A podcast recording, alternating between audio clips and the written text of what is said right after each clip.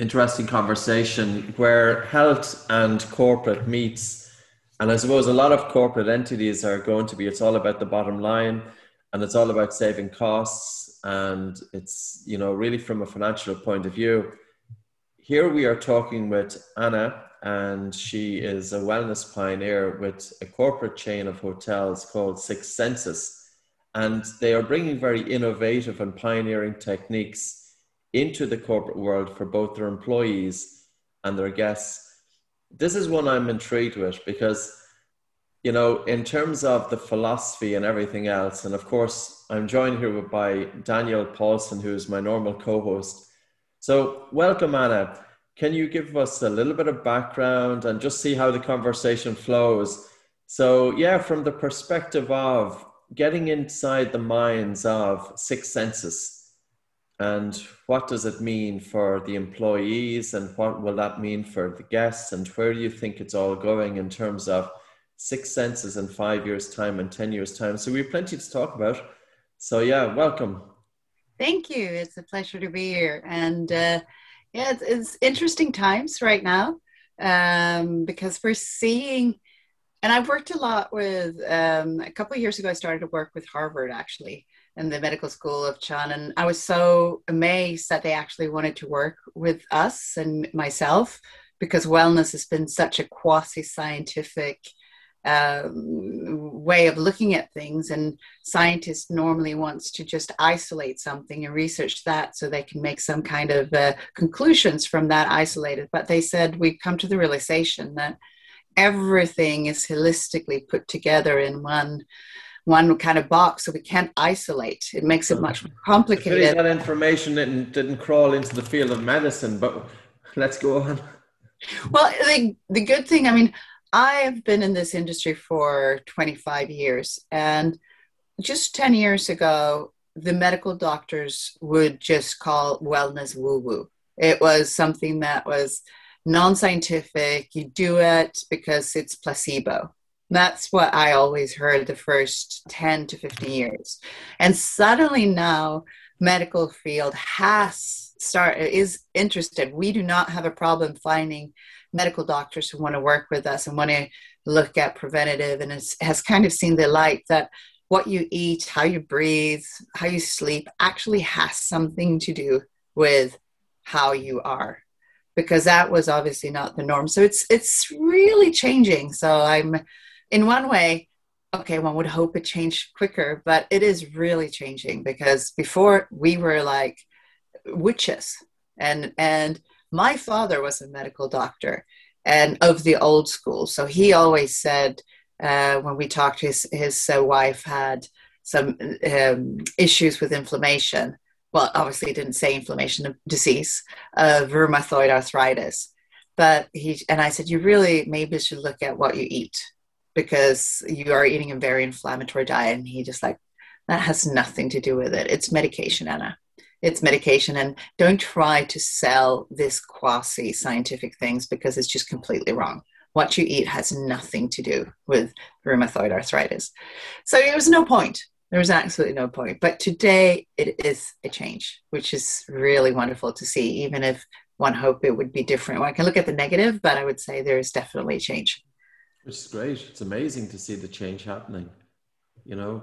Um, so from for the corporate world, how did you get involved with this, by the way, if you don't mind me asking? Well, I was always in wellness, and I started in fitness doing personal training and uh, all the aerobic instructors and spinning and all these things. And then I thought, okay, I got to get myself a real job. So I finally went uh, when I was twenty-three to university and studied, uh, did a master's degree in finance. And uh, um, so then, and then when I got out, I started to build a gym chain here in Sweden. I was uh, called Sats. So Uh, opened the first one and kind of started to be part of that. So it was my, my father wasn't too happy, because he wanted me to work at McKinsey or Boston or somewhere else, which I could have done, but I chose the, the, uh, with my heart instead. So that's how I got into the corporate world. And it, that was just in the pivotal world when gyms changed from isolated basement places to becoming big uh, business, and we got purchased by twenty-four hour fitness, the world's largest fitness uh, chain. And then that's how kind of it, then I went on, this was twenty, over twenty years ago, I did a ten day silent meditation with Vipassana. Mm, so and that right, worked, brilliant, yeah. Yeah, it's brilliant. But that changed everything, because then I realized, oh my God, um, physical fitness is far from everything. You need to do, have to spiritual, mental, and and uh, uh, emotional fitness as well, so to speak, or health. So that changed, and uh, took a, I did many of those Vipassanas through the years until I got children. Then they stopped because it doesn't work. But no, so so I think that's really where it's gone. I got into the corporate world because I did business studies, and then things has just flown into various things, being in the right place at the right time, and uh, started my own company together with some others, sold it. So it's just uh, those type of things. That's just the, the, especially in the early days, people who knew wellness were not business oriented. So for me to have both of those, one leg in each, that really helped. It's very important. That, that is what's interesting. I, I see you.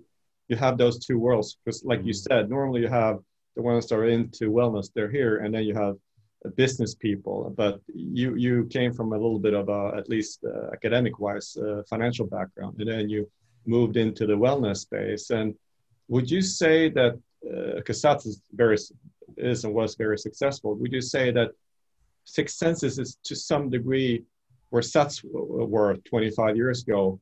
But now you have much more. Now you have sleep and breathing and many more things in your arsenal. Uh, would would that be a fair comparison, that the maturity has evolved over twenty years? It has, but Sats, to be honest, hasn't developed much. It's still a fitness center. And uh, the biggest, so I don't think they've become a lot more holistic, unfortunately. They, I think fitness centers could be so much more, whereas Six Senses is very holistic because it looks at all aspects.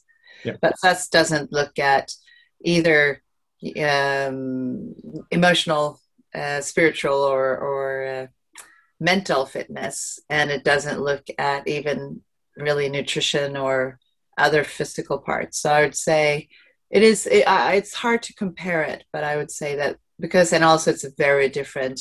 Six Senses is a luxury hotel, which mm. is r- literally sells beds mm. and experiences. And, uh, but we're very wedded to sustainability, which Sats isn't either really mm. uh, in that sense. So for us, it's really a holistic way of looking. We call it integrated wellness because wellness is integrated in everything we do. Most hotel companies, you know, you have food and beverage, you have a spa, and you have a fitness center, and that's the wellness. Where at Six Senses, we have wellness everywhere, how we build the hotels, uh, the, how sustainability meets wellness, how we do the sleep experience in the room. So all of those, as well as the programming that doesn't necessarily need to happen within the spa and the fitness. So it's it's a much more holistic approach, and also looking much more to environmental fitness, because I know that, for instance, with breath, there's one thing to breathe right, but also the air should be clean that you breathe, because that's uh, that's really important. So uh, even we have tourism here in Sweden, for instance, where people come here. I met an Indian family two years ago. It's like, what brought you here? And he says, we chose Sweden because they have clean air and we wanted to see how it was. And you're like, okay, that's, that's the first time I've ever heard that. So I think it's both looking at their mind, what air do you actually breathe inside your bedroom when you sleep, and then there is the technique of breathing as well. I'm just thinking, I'm just trying to get my head, if I was a hotel developer and if somebody approached me and said that we're going to make sure that the air is really clean and we're going to build this hotel according to these specs and we're going to bring in all this wonderful stuff, I'd be wondering if was it financially feasible. Can you give us a little bit of an insight into that, like in terms of, did you feel it was a risk, or did you feel that, how did you know that the market was ripe, and what sort of people do you typically attract to Six Senses? Well, when it comes to developers that want to develop a hotel and then they approach, usually they, there's more and more people who have challenges within their medical and wellness uh, journey through life.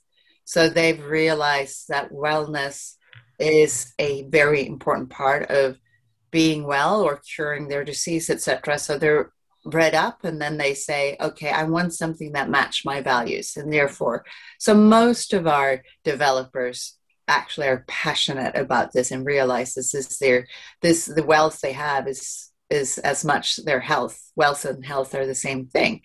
So I think that's one thing. But then there is also people, the growing interest of wellness and knowing that wellness in the seventies was a new world. No one knew what that was. It's a fairly new world in our vocabulary. But the growth of wellness the last couple of years is that people want to go and be well. So for people with the money side, I also say it's a no-brainer.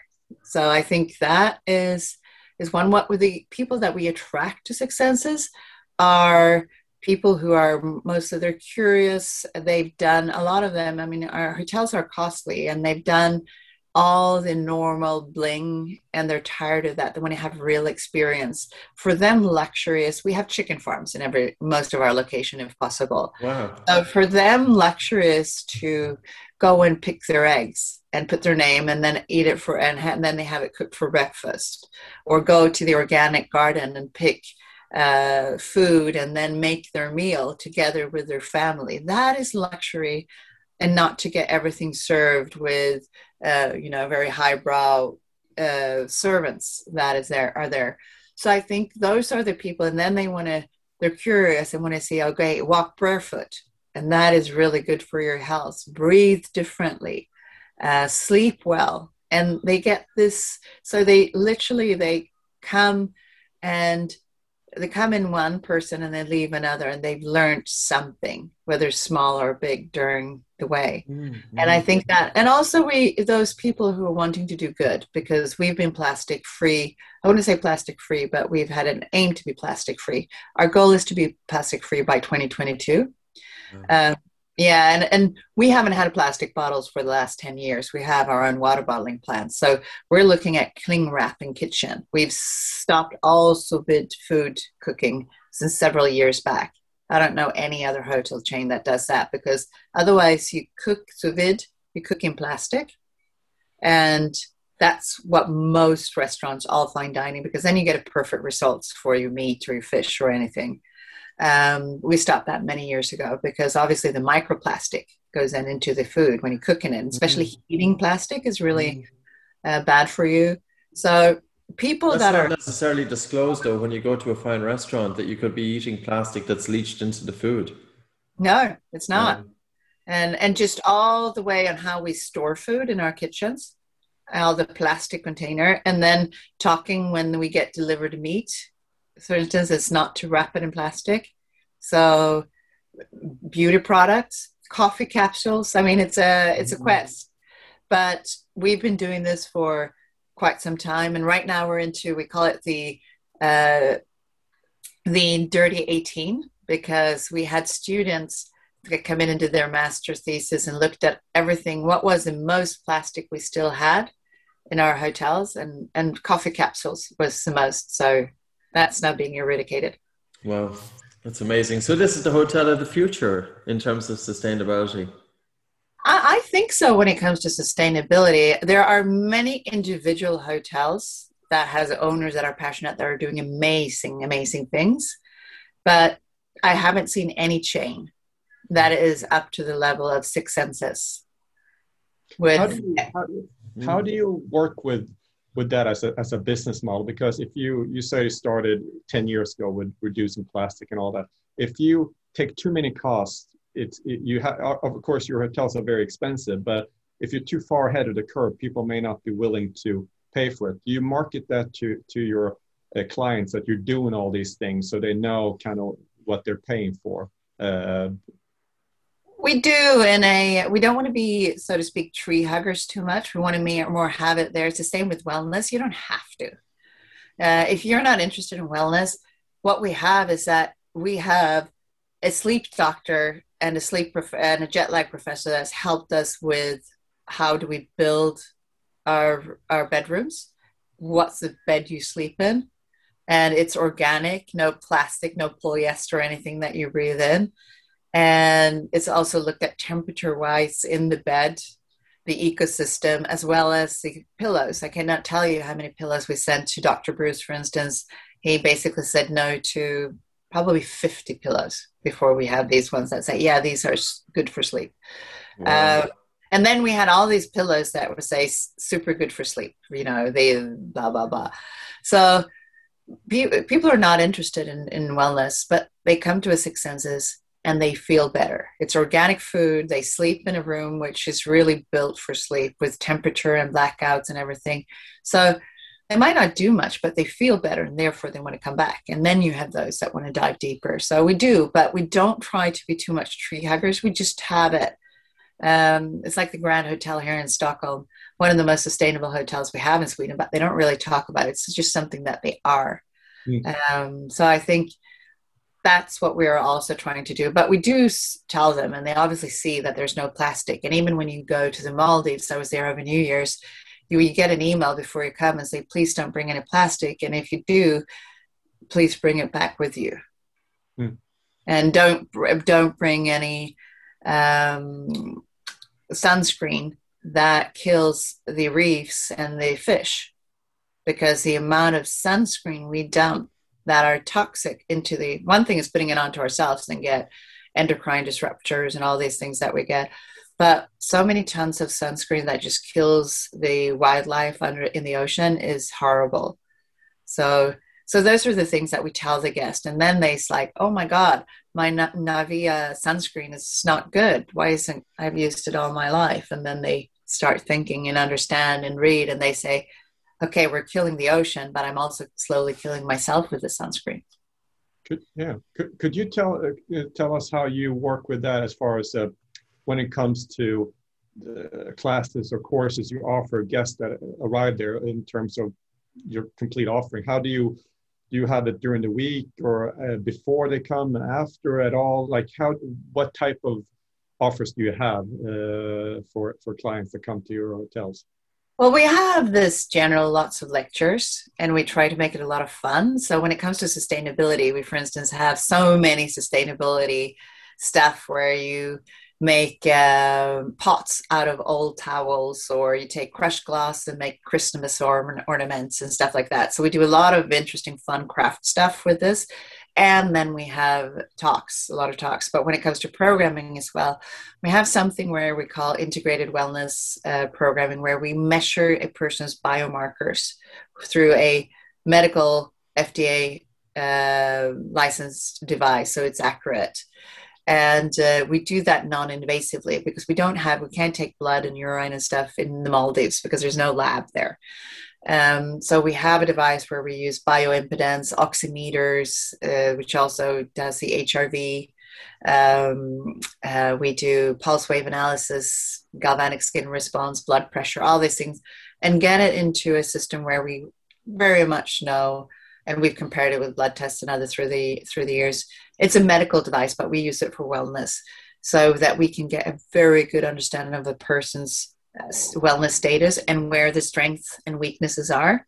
And then when it's every guest, when it's something in it for them, then they're interested in learning more.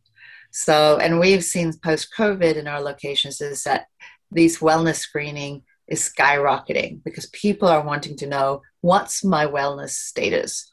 And not that, because if you don't feel sick and you go to the doctor, you only know if you get a disease. But here, you know, oh, my, I'm low on magnesium, or I'm actually slightly depressed, or I'm too stressed. Um, overweight, we usually know because it's such a simple measurement.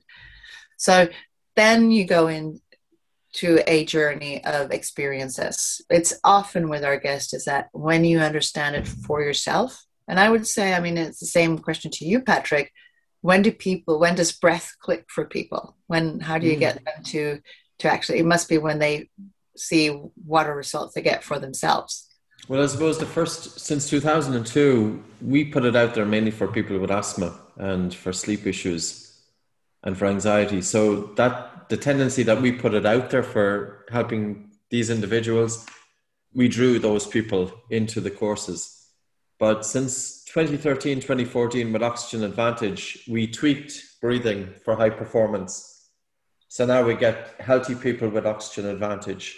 And we also that use it for respiration. So last night I had a workshop for um, for people with asthma and bronchiectasis and C O P D. So I think sometimes it's it's the terminology and it's how we phrase it and how we put it out there. And I really like the point that you made about tree huggers, because I think tree huggers, in actual fact, have given many things a bad rap. Mm. You know, because there's these connotations that, you know, there's nothing. When people are talking about wellness, oftentimes there's been so many false claims. There's been so many dodgy kind of things going on, and breathing as well was occupying that space. And that's the last few years that breathing has really come out and came to the fore, and bringing in sleep as well. Sleep wasn't talked about either. Um, so Anna, the type of people that, that are coming to the hotel, so I can imagine a corporate C E O coming in, and he or she is under a lot of stress all the time. Do they get shocked when they see their markers? They're, say they're forty-five, fifty years of age, and um, they, they have the wellness, and the next thing is they're saying, oh my God, this, this, this, this, I need to really improve. Um, do you ever see that, or are people kind of taken aback by finding out something that you think, even though they feel okay, but their markers are showing that this needs improvement? Do they take it well? Mm, uh, we've had, uh, and I'm going to uh, put myself in a bad position here because one shouldn't be judgmental, but sure. Middle-aged male business leaders, when they get negative markers, who feel that they are at, they're good, they just don't believe in it. They're angry. They can get very upset. And in particular, because when you measure these bi- biomarkers, they are for what is it today? So if you've had a dinner with lots of wine the night before, uh, mm. your inflammation markers are pretty high. And we can really show that what you've eaten, if you had a big steak and wine dinner, uh, then, then your markers of inflammation, and they're like, this is not correct, it's not right.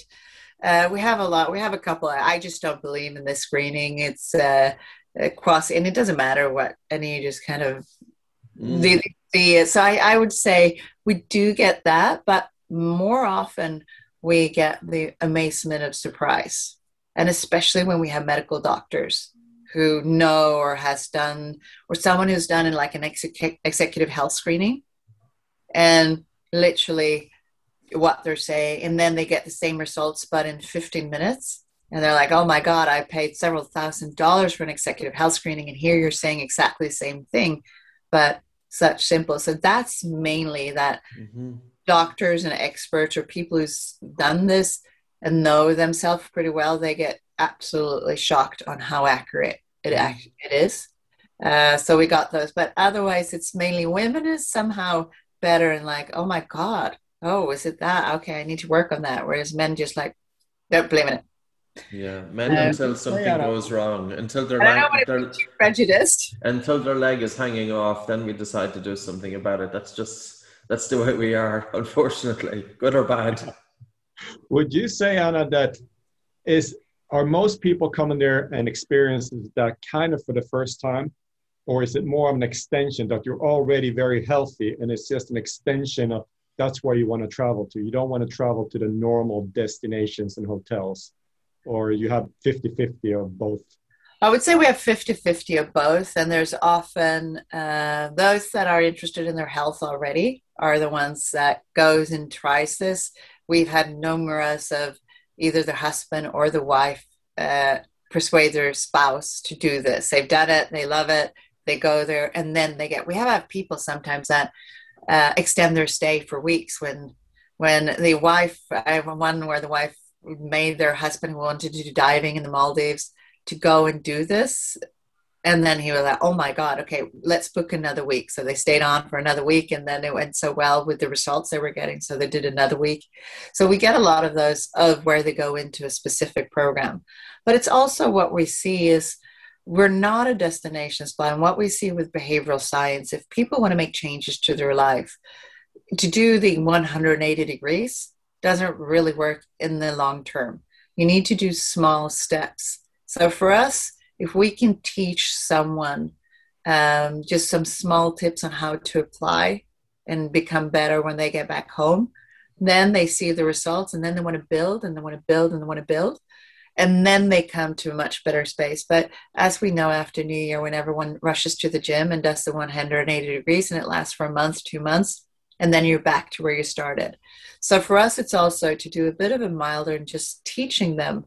And sleep is a, is a simple mm-hmm. way to do that with. So we focus a lot on sleep, because when people can understand why they have problems sleeping and how easy it is to fix it, that is like, oh my God. And then you, when you start to sleep well, your brain starts working better, and then you want to do more. So it's it's that incremental, but they already, most people have already dipped a toe, and then they either go further or they persuade someone who they think really should do this. And it's a non-invasive, simple, easy way to do it. And we have a, we always have at least two very well-educated experts on every location that can talk to the guest on that level, that understands anatomy and physiology on a higher level, a minimum of five-year degree of some kind of exercise physiology or doctor or naturopath or somewhere of that level.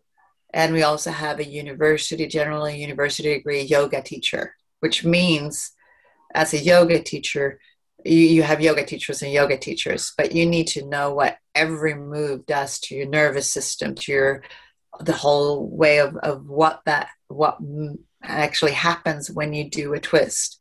So that's a level, because we also do result-oriented yoga for, you know, anything from cancer to sleep. We have sleep yoga, we have detox yoga. So, and that's different types of yoga for different types of ailments or results that you want. Mm. It would be very interesting to have, sorry, Daniel, um, sleep clinic. Because a lot of these guys that you're saying that don't necessarily believe the results, sleep apnea is quite common, especially in the middle-aged cohort, male-driven. And um, a, a simple polysomnography and showing them that you've had an A H I of fifteen or twenty or twenty-five or thirty events per hour. And that would be an interesting one. And then giving strategies to help reduce it. Because I think the sleep market... Sleep, di- sleep apnea is very much underdiagnosed. It's estimated that up to ninety percent of individuals are not diagnosed. And um, fifty percent of people with sleep apnea are not overweight, so they they don't meet the typical criteria. And twenty-five percent of them don't experience neither subjective nor objective sleepiness. But it still has its toll on the heart. High blood pressure, increased risk of stroke, increased risk of heart attack. So, yeah, it's it's. I'm just think it's it's amazing, really. The more you, you think of the application, that it's it's very practical as well. And um, yeah, a time out. I think it's necessary as well to make those changes that you have to get out of your environment, because if you're in your environment all the time, you, you get too caught up with the day-to-day activities. But when you're taken out of the environment, and you have seven days, and you have seven days to give attention to yourself, because in the Western world, we don't necessarily have all that much time to give attention to ourselves. So many things are taking our attention. And I know recently there was a report that came out, even with social media and mobile phones, how it's causing burnout, because people are constantly switched on. They're constantly expected to be responding to WhatsApp messages, emails, text alerts, social media alerts, and all of this is going on twenty-four seven. And to take somebody out of that environment and to put them into a new environment and say, this is for you. Now you can place some attention on yourself, and it's time that you give yourself some attention. And that is wonderful. And it's a little bit like the Vipassana technique that you spoke about earlier on. You put away the car keys, you put away the wallet, you're meditating, there's a guy banging, banging a bong outside the door, whatever, half four in the morning, and you're listening to S N Goenka.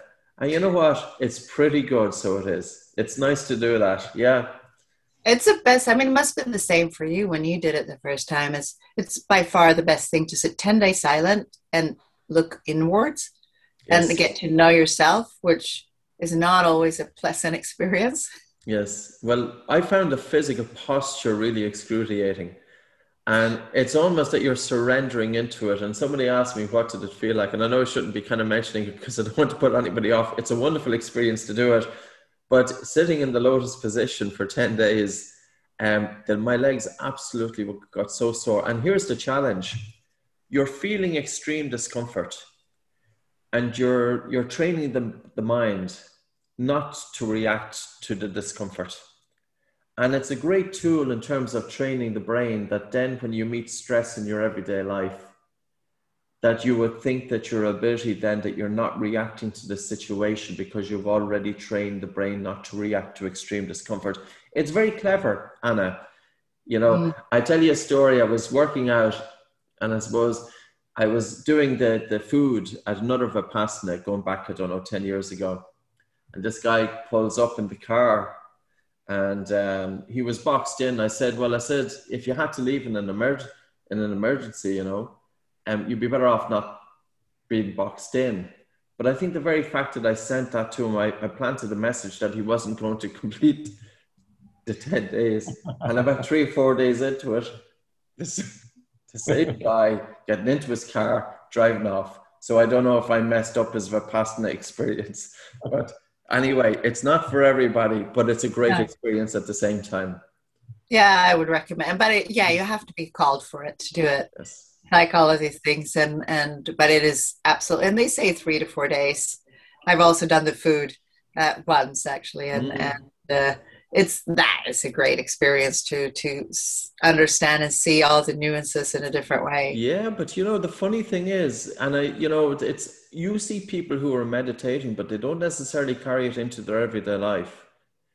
If we're in that environment, we should also be realizing that in terms of bringing a stillness and the quietness of the mind and bringing our attention into present moment, it's not just while we're sitting on the mat or doing, you know, sitting down, but we're taking it into our everyday life. And I've seen the kitchens in Vipassana, that there would be tension inside the kitchen. And I'm thinking, this is the human state. That they're doing meditation outside on the mat and inside the mind is going cracked again. And that is the challenges of the mind. How do we bring this state into our everyday life? And those that do are those that succeed. And I, you know, in terms of concentration and focus and attention span, this really comes into being here because you spoke about sleep, you spoke about breathing, you spoke about nutrition. You cannot have focus of the mind unless you have good sleep, good breathing, and good nutrition. I don't know all that much about nutrition. Sleep and breathing we work with, and I would put them down as the pillars, the pillars of concentration and attention span. And everybody needs that regardless of whatever endeavor we do in life, whether we are running a family or the teenager in school or the university student or the corporate worker. We need the capacity to hold our attention on one thing, which is concentration. And we need to be able to hold our attention on one thing for a period of time, which is attention span. Society demands it, but nobody teaches us how. And this is why I like the spiritual end of it that you're bringing into the hotels as well, that you're giving these people these tools that they can take away with them, that it's not just the experience inside the hotel.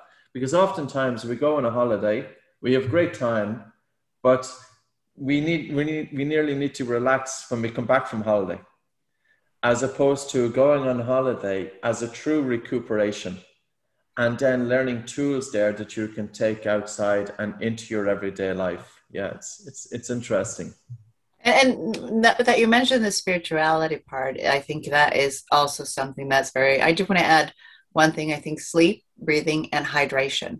Drinking good water is also, we know that even before, if we feel thirsty, we're dehydrated and the brain functions so much less in the, the water exchange in the cells. So hydration, I think, but I think going into spirituality, which is important. And I think that's been something that's been neglected because it's thought of as being religious, but it's more about having a purpose of life or having, finding what makes your heart sing. So we've, Uh, we have a program called Reconnect with Your Heart, for instance, where you learn gratitude. You get a gratitude journal. So you write gratitude every day, just three, four points. I'm not much for journaling, but I can write what I'm grateful for. and always not just thinking it's my kids and the sun, but it's it's uh, small things that I saw that beautiful bee and whatever it could be.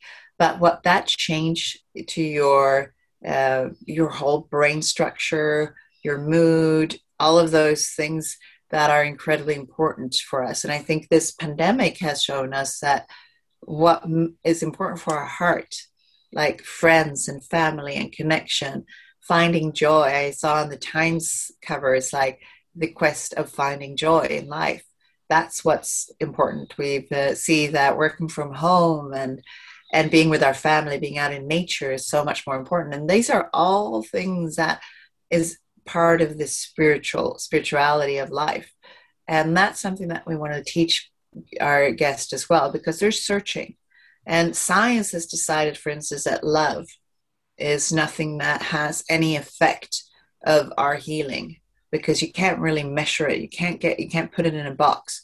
But love is what all three of us and everyone listening to this is what we live for. We want to be loved. We want to love someone. That's the most important factor in life is love. And yet science has just kind of said that that has nothing to do. We know that people get healed with love or sick. So I think talking about love, uh, curiosity, and we know ideas doesn't come from science and, and boxed in. Ideas come when we're driving a car, in the shower, going out for a run, because then we're not thinking. We're not being scientific. So that is something that we are teaching our guests. And I think that when it comes to longevity, for instance, which is some uh, one of my favorite topics nowadays, because now we know that aging is not a destination, it's a disease that we can we can change. We don't have to age in the way we do. So I think that curiosity, for instance, is one of the most important things. So we try to teach and talk about curiosity, because when you're curious, you don't judge people or yourself. When you're curious, you're open-minded. And then it's not about uh, which country is doing the right thing with COVID, so the vaccine good or bad, or uh, you're wrong, I'm right, women are like this, men are like that, whatever. You're just curious and open. And that means that you literally, you live longer. You can't actually be depressed if you're curious. Science. More accepting is what you're saying. Yes, you're open. We don't know that. We don't ever know the truth, really. Anyway, we're just kind of it's it's clouded by our own perceptions and conditioning and social social norms as we as we were brought up. Yeah. How do you, Anna?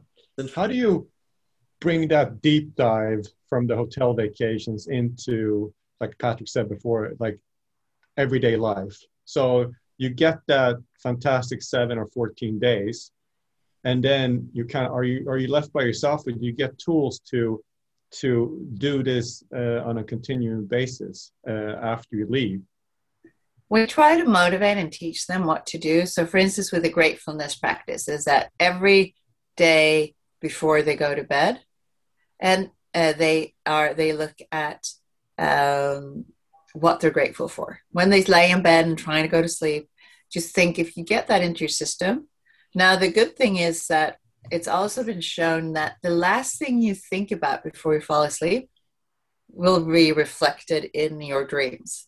So if you're falling asleep as you're worried about finances or your child or anything else that could be on your brain, you will potentially have nightmares about this. And we hate nightmares. So just that, to tell people about that when it comes to sleep, is that the last thought you have, and if you could make that thought being grateful thought, your dreams will become so much better. So, and then you get into that routine that every night you fall asleep, I th- think about the day and what I'm grateful for, not about all the issues that happened during the day. And then people get that in, and then they want to do that when they wake up. And if they do a gratefulness practice, one minute is max what it takes. That changes your whole morning. So then people get into that and see, oh my God, it's such beneficial to look at, at at that. So then we can add those small things. So it's more giving them the tools, and then that they can actually feel how that feels. And so I think that's, and then they continue it with back home. And I have had so many of our guests, especially when it comes to sleep, where we're giving them small tips. I, I met this lady, a journalist actually, it's been to Douro Valley in Portugal, and and uh, she had been on sleep meds, been on sleep doctors, all kinds of things, for such a long time. And she was dehydrated. She hated to drink water throughout the day. So we put up this, all these flavored waters. We did water tastings with her, all kinds of things. So she drank more teas, cold teas, warm teas. And a year later, I met with her. She said, "You changed my life. Where I'm off sleep meds. I'm off everything. And I sleep well." And it was only because I drank too little water during the day. That was her whole problem. So teach them this, and then they start to change their lives, because it has a profound effect. I think that's the the most, the, the main message I would say. It's when the it experience comes. of it. Yeah. It's getting so you, them through it. That will feel the difference. Bite size. So it, it's, I think it's the same with breath. To do this really hard thing, it's it's difficult. I mean, I, I remember many years ago when I did this study with Anders on breath, and I had to learn to go out and do cross-country skiing with a taped mouth. And that was hard. Mm-hmm. And I think, but if you do it in small bites, it's like when you start running again after you've been off running, you walk for one minute or run for one minute yes. and then you, or yes, whatever. You have to adjust to it.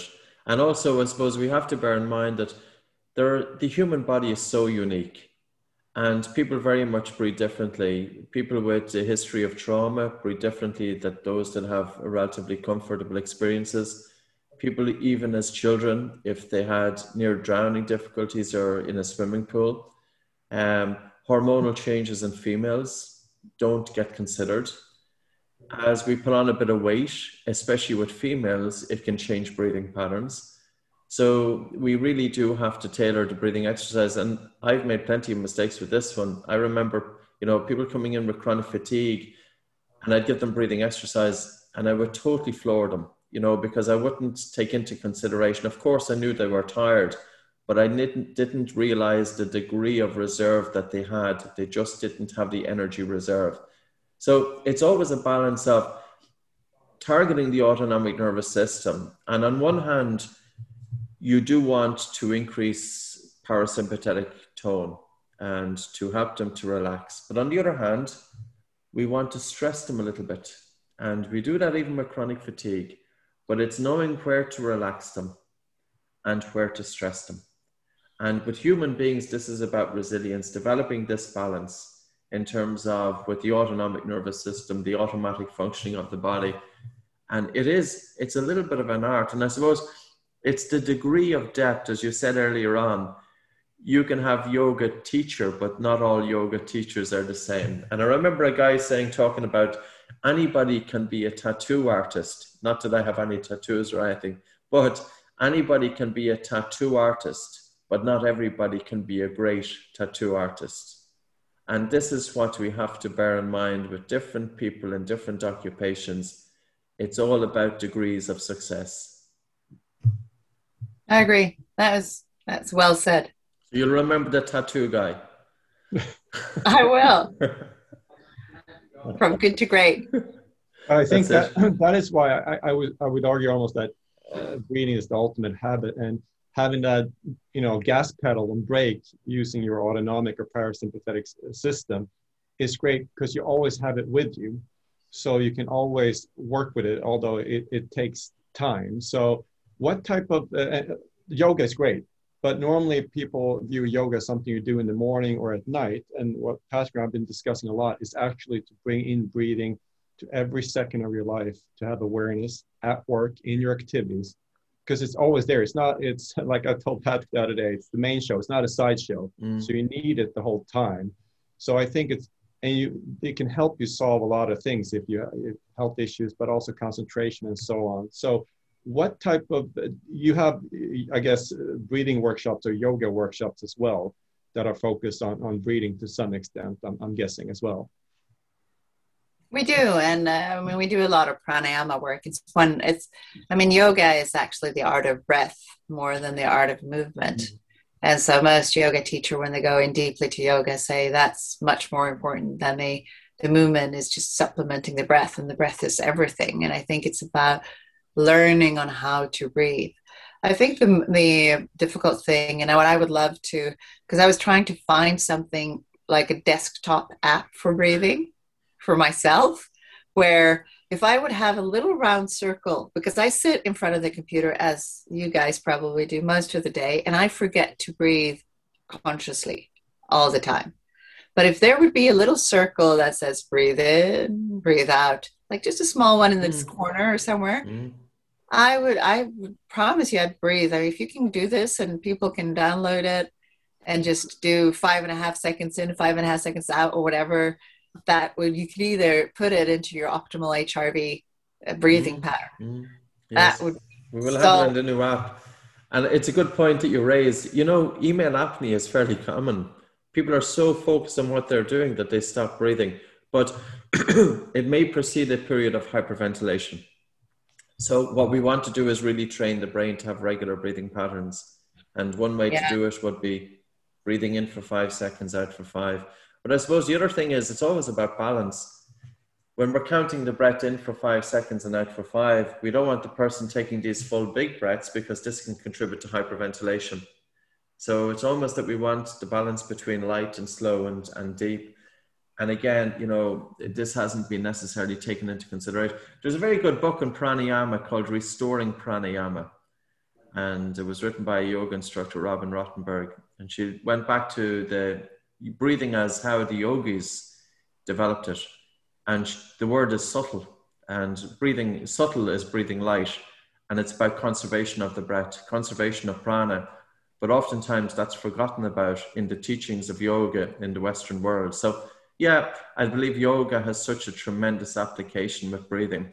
So Anna, I'm very conscious of your time. So I'd say in the next couple of minutes, we'll come at it. Come. So can I ask the future of Six Senses in five or ten years time, or whether the hotels in general will follow in your footsteps? Because clearly, this chain is absolutely a pioneer, and the risk is always with pioneers that you're bringing out something new. Innovators are introducing a new concept, and after a period of time, other hoteliers are going to see what works and they're going to follow suit. Do you expect to see, will you be, you know, in terms of other people occupying this space, do you think it's going to become the norm, what you're doing now? I do. I, I think what we've seen um, with plastic, like water bottling plants, for instance, on uh, hotels is starting to become the norm everywhere. When I, ten years ago, we were the only one who had that, as no chain had anything like that. And millions of water bottles just go through. And I'm seeing more and more that this is becoming a norm. Um, I spoke to Um, Elena Malmelfelt, who works with us and supplies our integrated wellness screening devices. And she's been contacted by so many other hotels that want to have the same as Six Senses. So slowly, slowly it's mm. following. So it's also a bit of a, a, you have to stay on top of that. And I think that, I think breath, um, and not only because I'm speaking to you today, you both, but I think breath is like a beautiful way in a segue into the both the physical science and the spiritual world. Every spiritual master has also been a master of breath. I believe it's impossible mm. to go into that. And in this day of psychedelics and all these things that people are looking at, actually, if you want to have a very a uh, quick way into to a psychedelic experience, you do that through your breath. Mm-hmm. I've had several psychedelic experiences with breath. And so it is really with breath, the meeting of, of both the spiritual and the physical world. So I think this is a segue, which is really interesting to the future, is when people start experience what breath can do to you on a variety of ways, on an, a increase of positive like D M T and other things, or to calm your stress, or to get you into an alternate reality, or just physically health. I think people are going to follow that as well. So right now I think breath, uh, everyone is into sleep now, every mm. hotel, and it's been magic, magical why they haven't, because that's what we, we sell sleep. That's like our main, but I think breath is going to be a big one. Um, I think longevity is going to be a big thing that people are going to follow because people want to live uh, healthier longer. So, so there's, so yeah, it, I think that in five, ten years time, we're also going to have what I see with Six Senses is we're going to have a much greater marriage between science, wellness, spirituality, medical field, working together. We're already seeing this. And I think hopefully what we're going to see that people are not relying on pharma and big pharma for their own personal health and wellness, because usually when you take any type of pharmaceutical drug, there is a negative side effect with a positive effect that you potentially can get. So to stay away from that, I think that's going to be, if we're allowed, um, with their monetary interests. Interesting times right now, but nevertheless, I do think, and I might be naively hopeful, but that's where I see things are going. And I mean, we haven't, I'm a shaman also, or initiated shaman. And when we go on, when I go on advanced courses of, you know, where you talk about that, there is no time or whatever in shaman, there's the biggest group, work group that's on these uh, advanced, highly advanced courses or discussions are medical doctors. So of all those, and then you have the rest is like one from here, one from there, but there's always about twenty-five percent medical doctors oh. who really, they, they're seeing that um, in order to heal, you need to, and it's not enough for the physical world. Our, our best spinal surgeon in Sweden is a shaman. There's a reason for why he is the best spinal surgeon. And of course he's very talented, but also he brings in the energy work. So you don't really talk about that that much, but so, So I do think that that meeting of environmental health, preventative health, spiritual health, and also medicine, because medicine has a lot of, and science, it has a lot of good, it has a lot of bad. But so I think that's that's what we're going to see in the future, and to be open for that um, and to be welcoming. I mean, myself, I've been cast out of the medical world as a charlatan because I'm a wellness person for many years. And I know I shouldn't sit there and say, no, you were not nice to me before. I'm not going to be nice to you now. Uh, it's like, just welcome it and see. So I think that future is going to be really, really interesting to see how that comes together.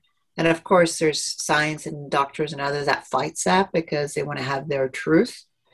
But curiosity will prevail, I think. And and I, I do think that that's where the future goes. And then others are following. You just have to be bold enough. We brought in shamanism into our our locations. We have fire ceremonies that's based on shamanistic in every location every week at Six Senses nowadays.